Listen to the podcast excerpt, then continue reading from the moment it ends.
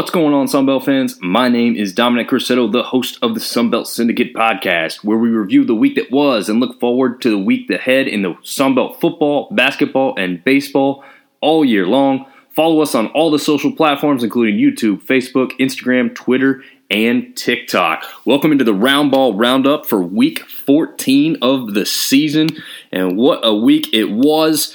Obviously, we had the big matchup Thursday night that had Louisiana and Southern Miss going head to head, tied at the conference lead at that time. We'll get into that one. We'll go just kind of in order of the games as how they happened. App State took down UL Monroe 52 to 45. Neither team shot very well in this one. More of a defensive effort, maybe more of a sloppy offense of effort on both sides, really. Neither team shot well from three. And so you really didn't have a high scoring affair. It was almost like the first of 50 was going to win this game. So App State hangs on to win. Not really any great performances overall from either side of the aisle in that game. Then we had James Madison and Georgia Southern, a much better game overall, almost a tale of two halves. Uh, James Madison started off the game pretty hot. Georgia Southern kind of came back. It was pretty close throughout the middle of that game. Then Georgia Southern started to pull away there towards the end.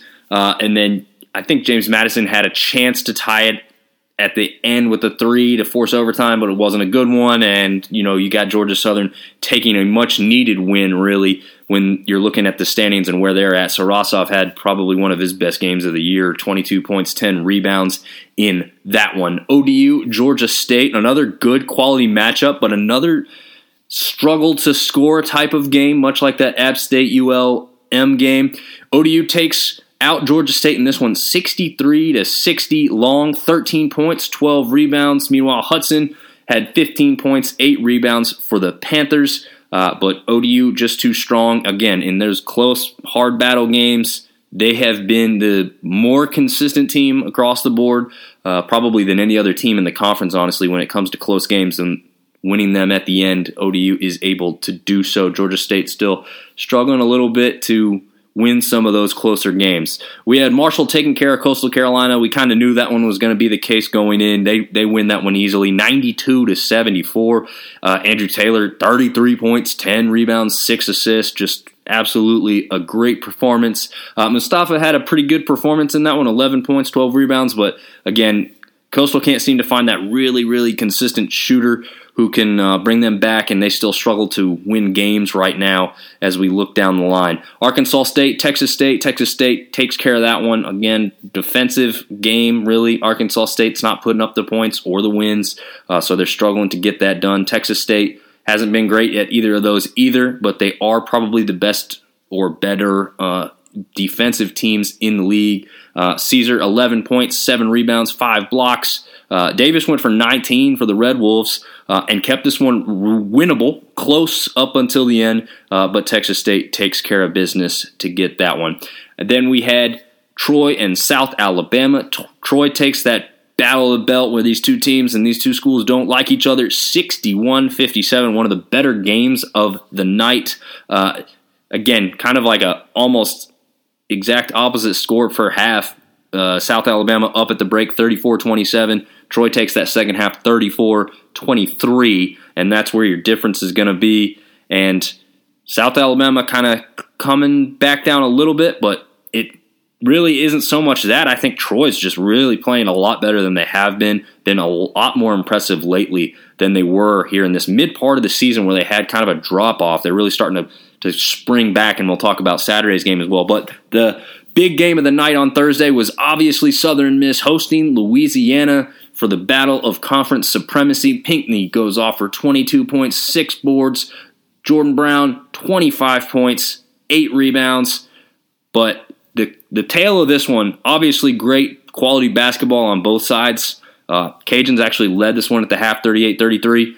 But Southern Miss comes back, battles back in front of their raucous crowd, best crowd by far, not even close as far as dominating performance from a student section.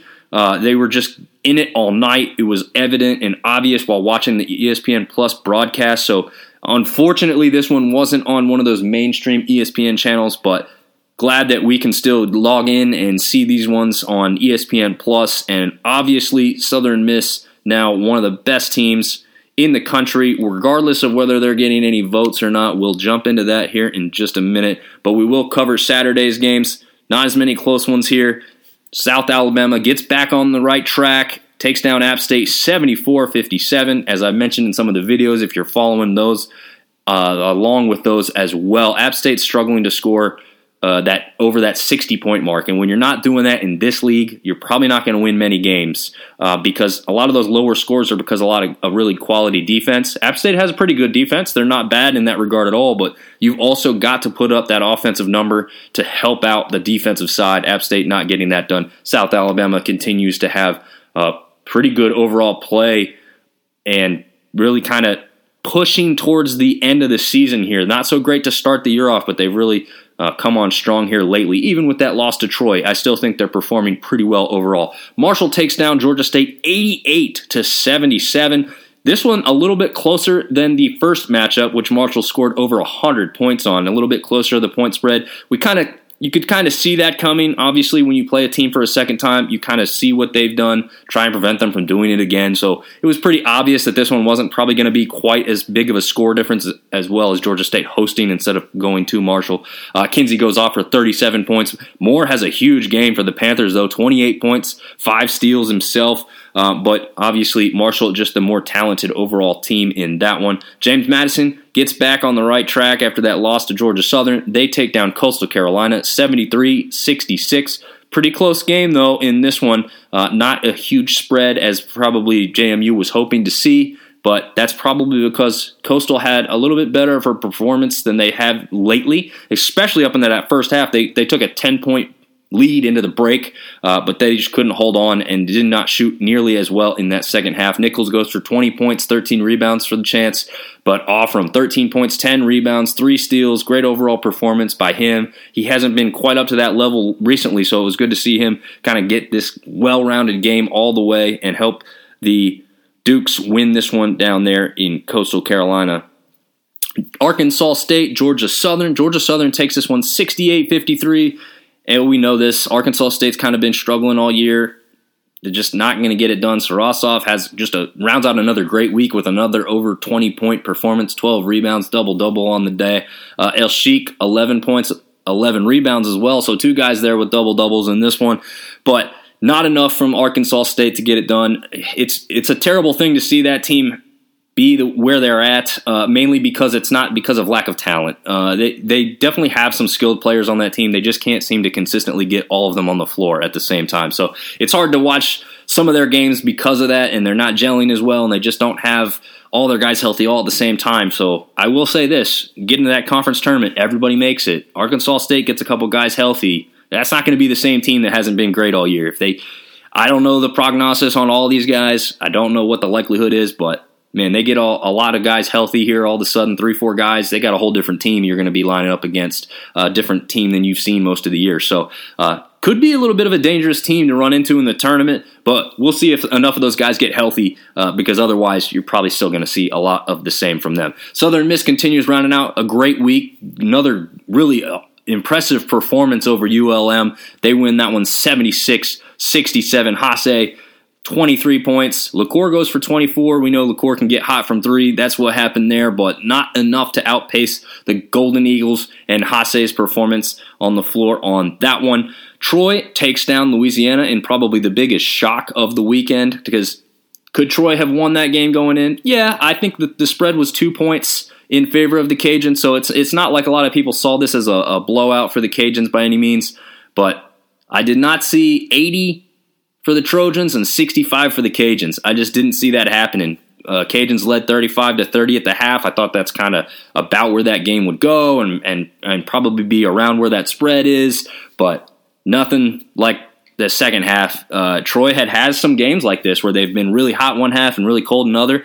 Um, a little bit more consistent, but obviously just really put Louisiana away in that second half. Then we rounded out with probably the best finish of the whole week. and certainly the best finish of the Saturday with ODU and Texas State.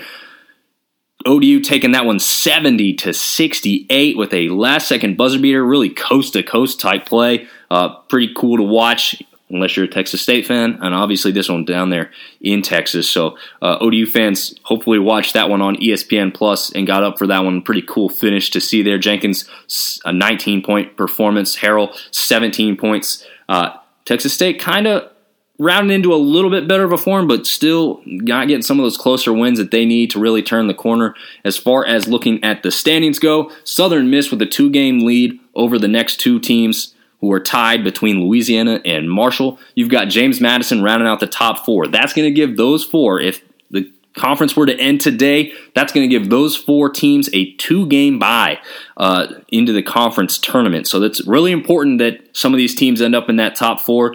I think what I would value in this is if you're one of those top three teams, if you're Southern Miss, Louisiana, or Marshall, you can afford to take two games off and rest some guys up and and your your talent is going to take you in. I don't know no matter who that fourth team is, whether it's James Madison, Troy, ODU, somehow some way if Georgia Southern App State, ULM get up there. All those teams, to me, are going to need a game or two to get rolling before they play some of these better opponents and tougher opponents. So those top three, I would not worry about. You can take that early part of the week off. It's going to feel like a normal game week. Um, and so it's not going to really hurt you. You've got the talent to do so. All the other teams right there in the middle South Alabama, ULM, App State, Georgia Southern, ODU, and Troy, as well as James Madison. I think those teams can almost all of them really win games that they shouldn't, and most of those teams can play right with those top teams. Uh, now, tournament, anything can happen, but when you got those middle of the pack teams that I just mentioned, you want to be on a streak, you want to be on a roll. Those types of teams having two games off while these other teams get warmed up, I don't think that's good for those teams in the middle. So actually, a lot of these teams in the middle really aren't in a terrible spot uh, you want to avoid a really tough matchup. That's going to be the part you're not going to know, right? Because there's going to be movement at the top and movement down towards the middle. But if you can somehow get into a favorable matchup in that first round that you end up playing in, that's going to be huge because that might allow you to get into a, a, rhythm, get your players with some confidence before they play the tougher match in the next one. Uh, as far as the bottom four teams are looking right now, we've got Texas State, Coastal Carolina, Georgia State, Arkansas State. I do not see that changing much. Yes, Texas State isn't far behind South Alabama, but I think South Alabama's kind of rounding into form here and getting uh, a, le- a better look overall. So I think they'll stay there. ULM, could they continue fall? They're on a three game slide.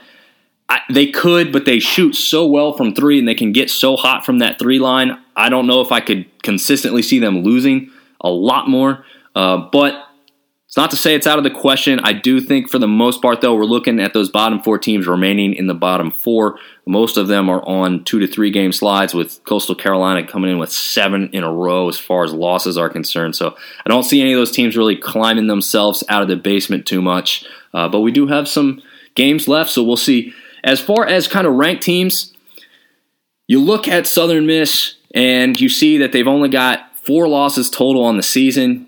They're 14 and 0 at home. They're 7 and 4 away from home. They're on a 9-game streak and you ask yourself, how are they not ranked? How are they not receiving votes? Well, that's a product of no one in the conference winning a ranked game outside of the conference play. Okay? And we don't have any teams ranked within the conference. So, yes, you can have a great record in the conference. You can have a pretty good record out of conference, which would describe both probably Louisiana and Southern Miss but neither one has a ranked opponent that they can take down. And that's what is hurting the Sun Belt. And people want to say, does the Sun Belt have a chance in an at large team? I still don't see it. Uh, if you're not getting the respect of at least getting one team with some uh, others receiving votes category, which we are not, Southern Miss is not listed on any of those uh, votes that I've seen, unfortunately. I do I think they deserve it? Yes, and we're going to take a look at that right now.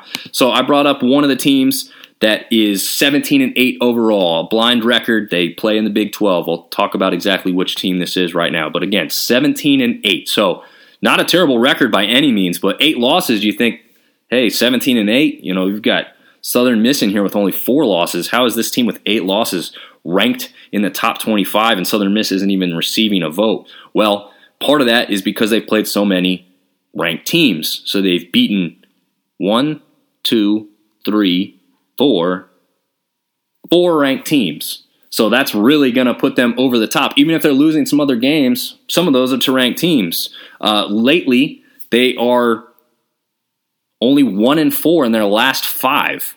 Two of those losses have been to ranked teams. So we'll go ahead and tell you who this team is now.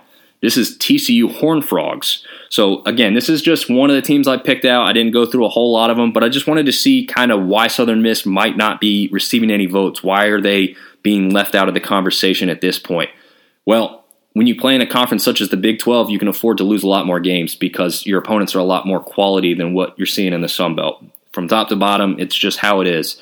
Has the Sun Belt improved greatly from last year? Absolutely. There is no doubt in anyone's mind that the Sun Belt has really improved, and a lot of that has to do with the teams that have been brought in. Although I will say, coming into the season, not a whole lot of people knew what Southern Miss was going to provide.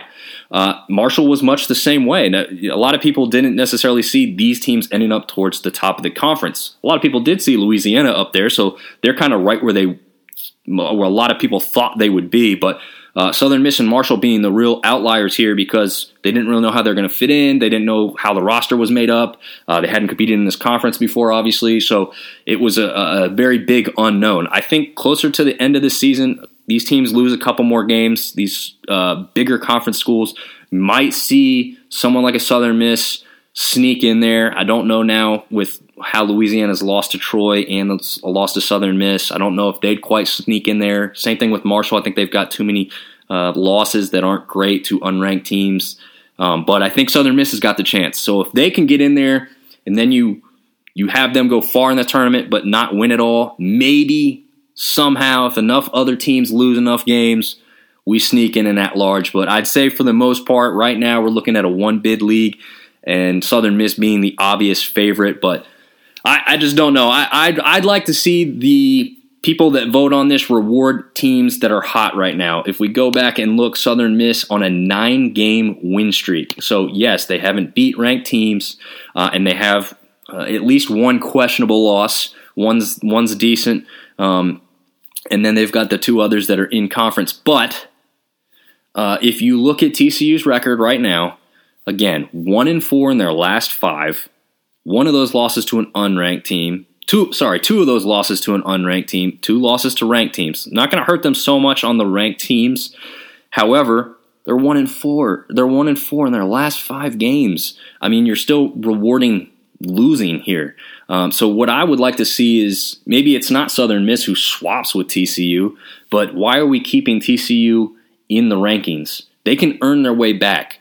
They still have three ranked opponents left on their schedule. So I wish these committee people would kind of look ahead a little bit instead of just watching what happens um, and pay attention a little bit better to see how these things could happen because you could have a Southern Miss team that doesn't lose another game and uh, you know all of a sudden ends up in the rankings towards the end and has no way to really climb the rankings. So if you kind of rewarded them with again, not even necessarily putting them in the top 25, but at least listing them with a possibility, then people pay attention a little bit more. And once they get closer and closer, they they've got a chance to climb a little bit um, because you're only going to reward these teams at the very end of the year. We see the same thing with G5 football teams. Uh, for the most part, you're not really rewarded with a great season. They purposely try and keep you out of that top four so that you're not a playoff team. Um, it's not necessarily the same in basketball because it's so many more teams and so many more conferences to pay attention to. But you would like to see them pay attention a little bit more, make this a little clear, make these smaller teams, these smaller um, schools that don't have as big of a reputation or a chance, uh, and at least give them some kind of punch up ability.